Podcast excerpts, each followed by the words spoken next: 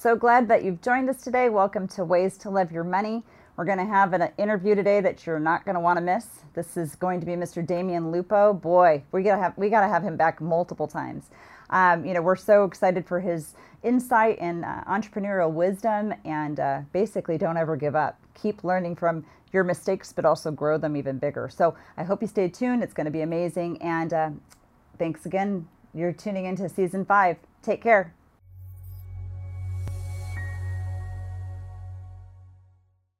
Welcome back to Ways to Love Your Money. I'm Elisabeth Dawson, and today's guest is the Chief Honey Badger, which I don't know what that means, but I can't wait to get into the story.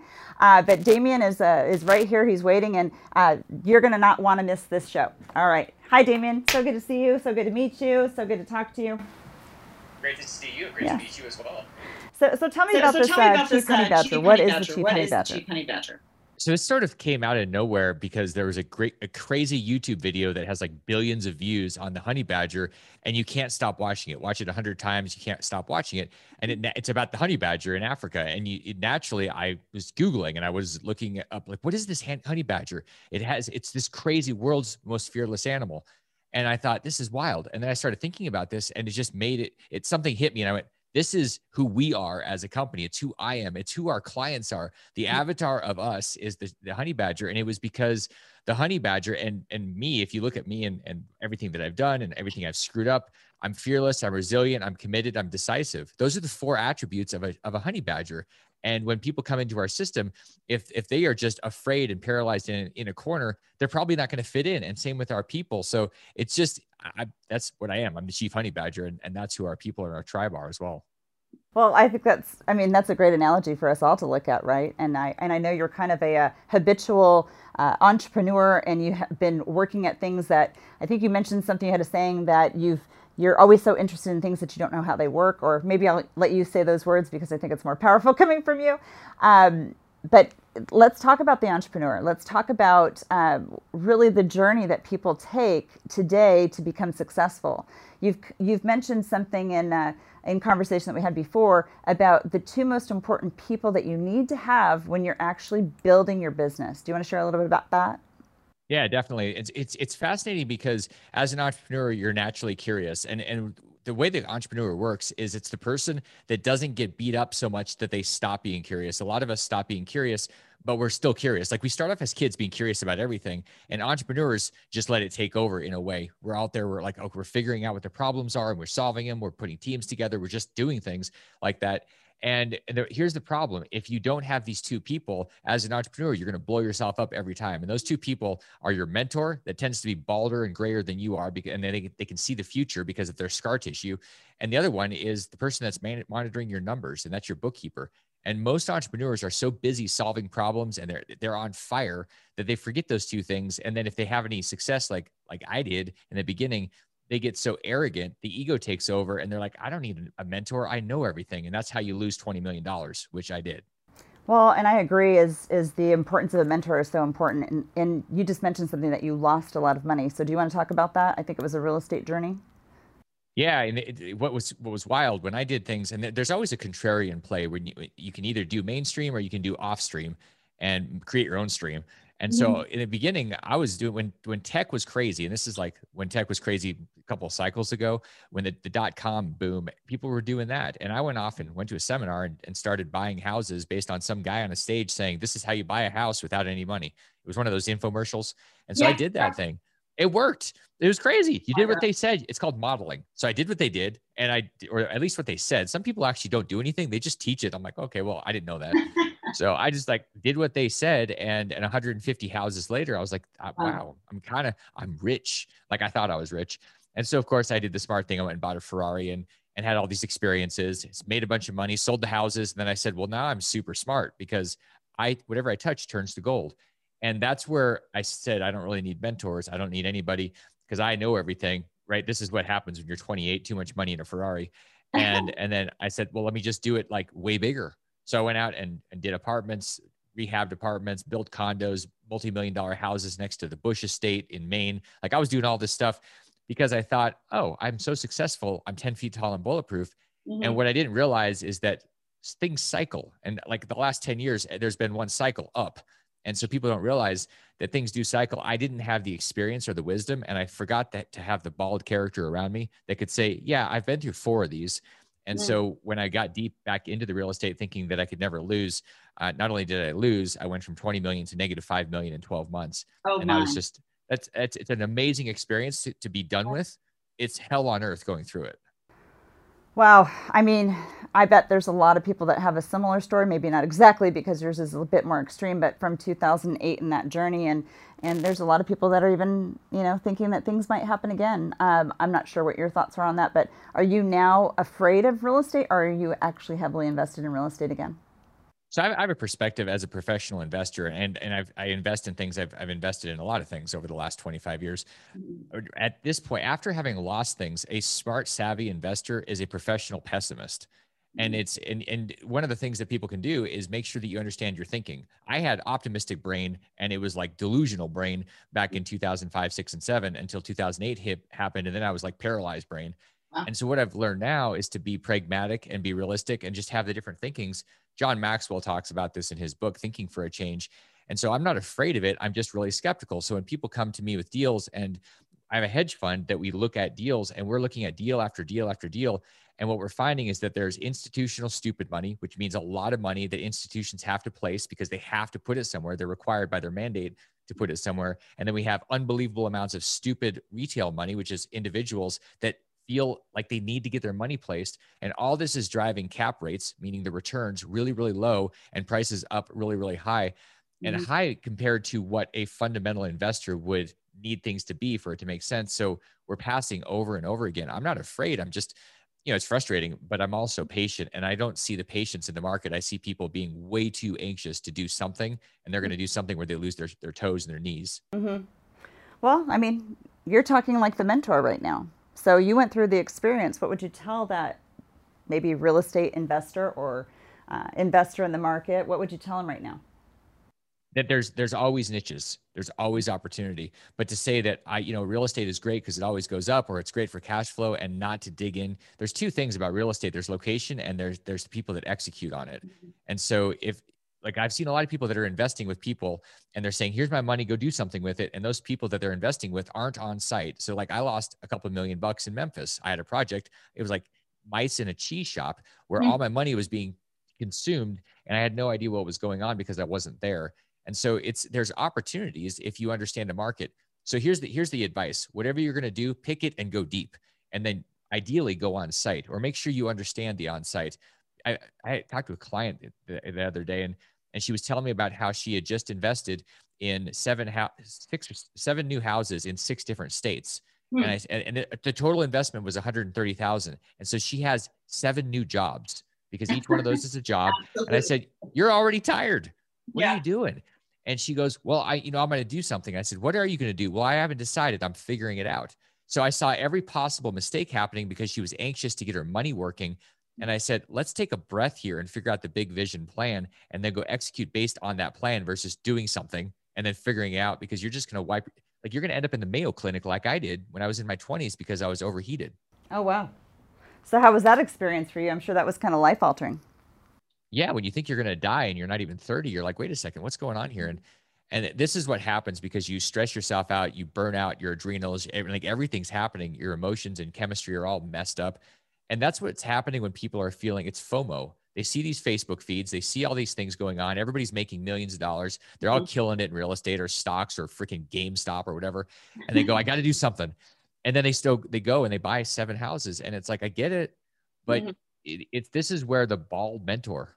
Mm-hmm. And I say that because a bald mentor, sometimes, like in my case, I don't think I was supposed to go bald. I just earned the baldness with all the emotional damage. And it was so having somebody like that can can calm the thing down and simplify it. We mm-hmm. don't need more complicated. Simple is better. But Wall Street, too often with too many people, there are great advisors that simplify. I think the worst advisors complicate and they try to make it so that people, it's like you're too stupid.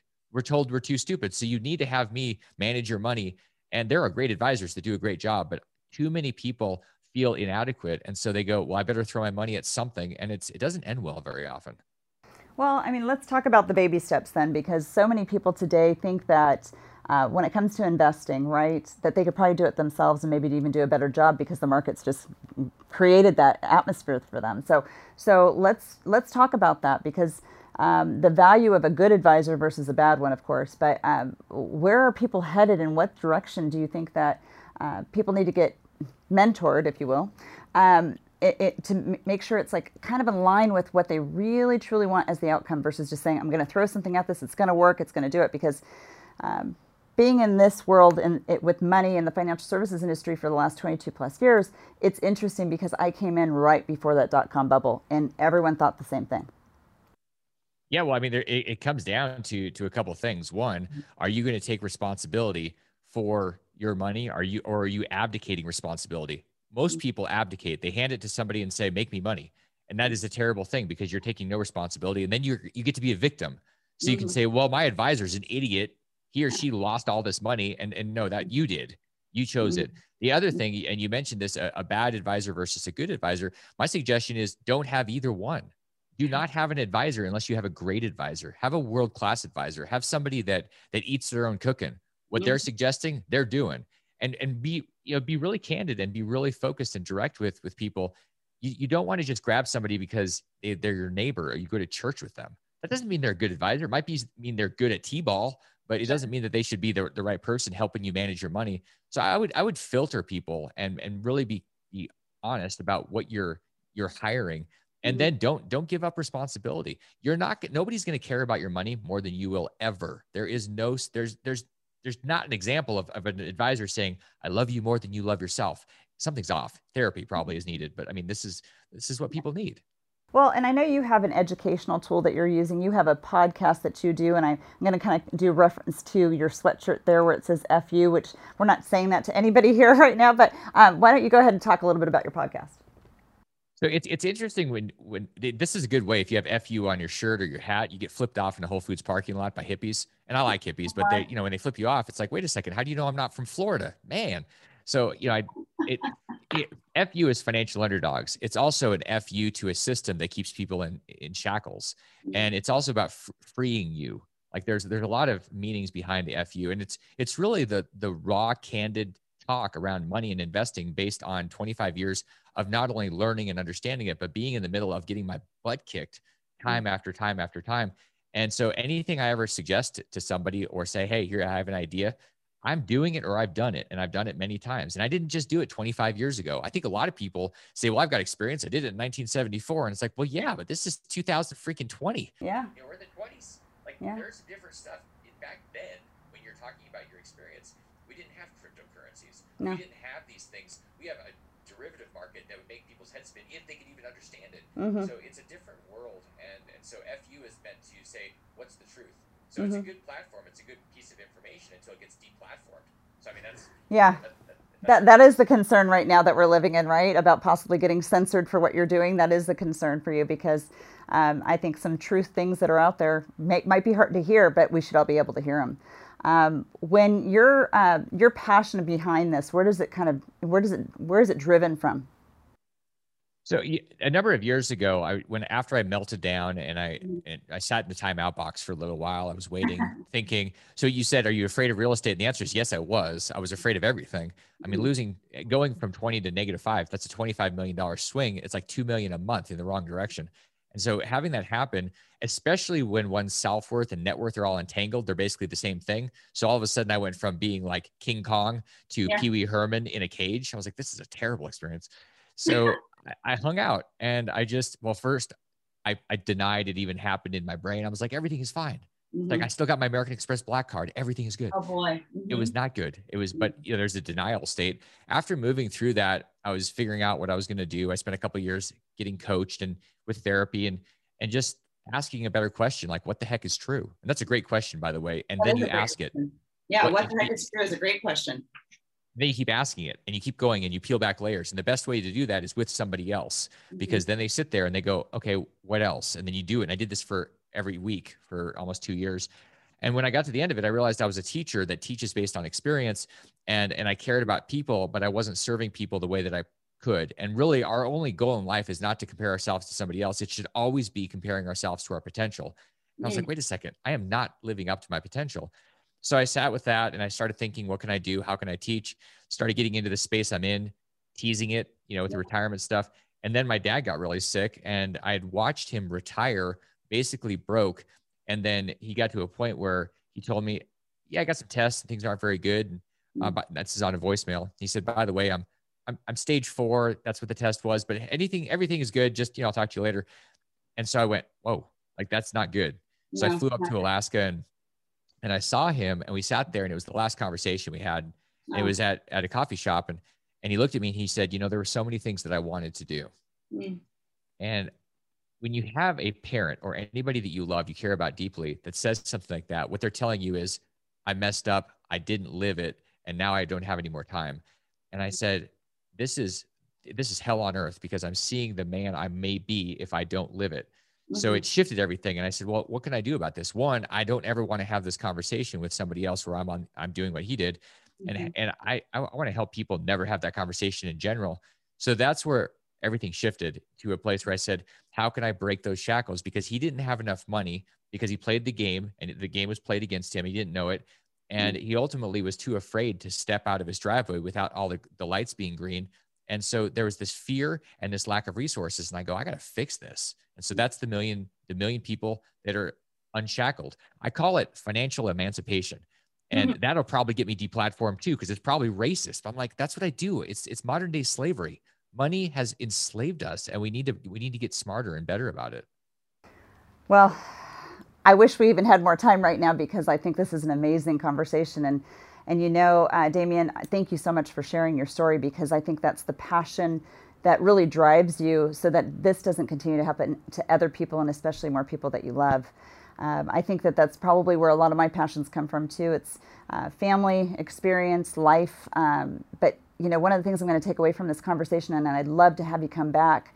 Uh, it's really about the human element of wanting people to succeed and know that there's uh, better information, better knowledge, um, mentors, incredible wisdom, wisdom there, there. Uh, and, uh, and, and, you're, and never, you're, never, you're never you're too young or too old to have, to have them. them. You know, have, you know, multiple, have multiple mentors, mentors in your life. In your life.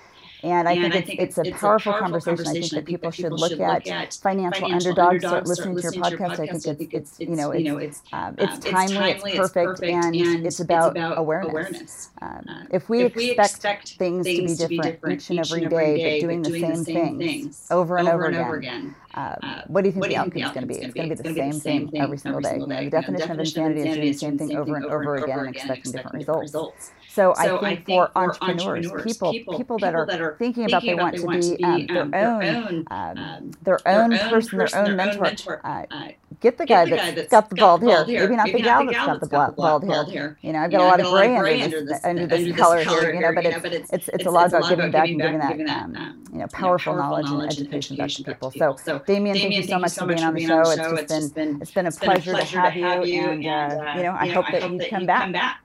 I would love to. I really yeah. appreciate you having me. Thanks so much. Thank you so Thank much. You so much. Stay tuned. Stay tuned.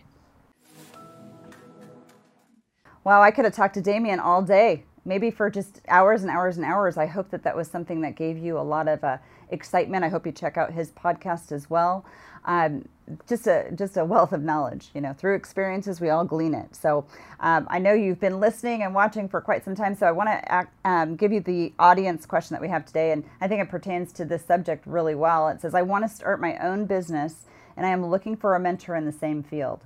What is the process like with having a mentor?" Well, that's a big question to ask because there's there's so many different things. So it just depends on what that industry is that you want to go into. So in, the internet is an amazing thing, but I'll tell you, I think that there's one thing that's kind of underutilized, but it's starting to be used even more today, and and that's LinkedIn. Uh, what I would probably do if I was going to go and start a new business and I didn't have any education or knowledge about it, I didn't even know if I could create success out of it, but I, I was determined to do it. Uh, I'd probably start looking at LinkedIn and uh, maybe some other resources too. But I, am just saying, you know, with LinkedIn, because you can actually create a filter there and it can design exactly the people that you want to talk to. Um, some of these people, you know, you're looking for success, right? You're looking for success. You may want to interview um, some of these people and see if they might be a good fit for you. Just to say, hey, I'd love, I'd love to glean on your knowledge. Would you give me 15, 20 minutes of your time? Now, if it's more than that that you want, um, start to look in your community, see who has done it really well, and basically exudes success from it. Now, not everyone is successful. Sometimes what I have found, which is an interesting thing, is um, sometimes the person that has the the car that looks like they're you know you know barely keeping it together and uh, maybe they're more modest with their approach might be the most successful mentor out there. So um, what damion said too is look for the bald hair. I also say look for a little bit of the gray hair and some wrinkles that might help you too. But uh, your goals dreams and desires should be helped by having the influence of a great mentor. So don't give up. Make sure that that's a big priority of it because i do believe also that you can't do without a great mentor in your life I've had many in mind, so I'm grateful for each and every one. Again, stay tuned. We'll be back next week with our next show. And if you have any questions, please, you know, send them to us. Put them in the link below or put them in the comments, and uh, we'd love to hear from you. Again, take care. We'll be back with more ways to love your money.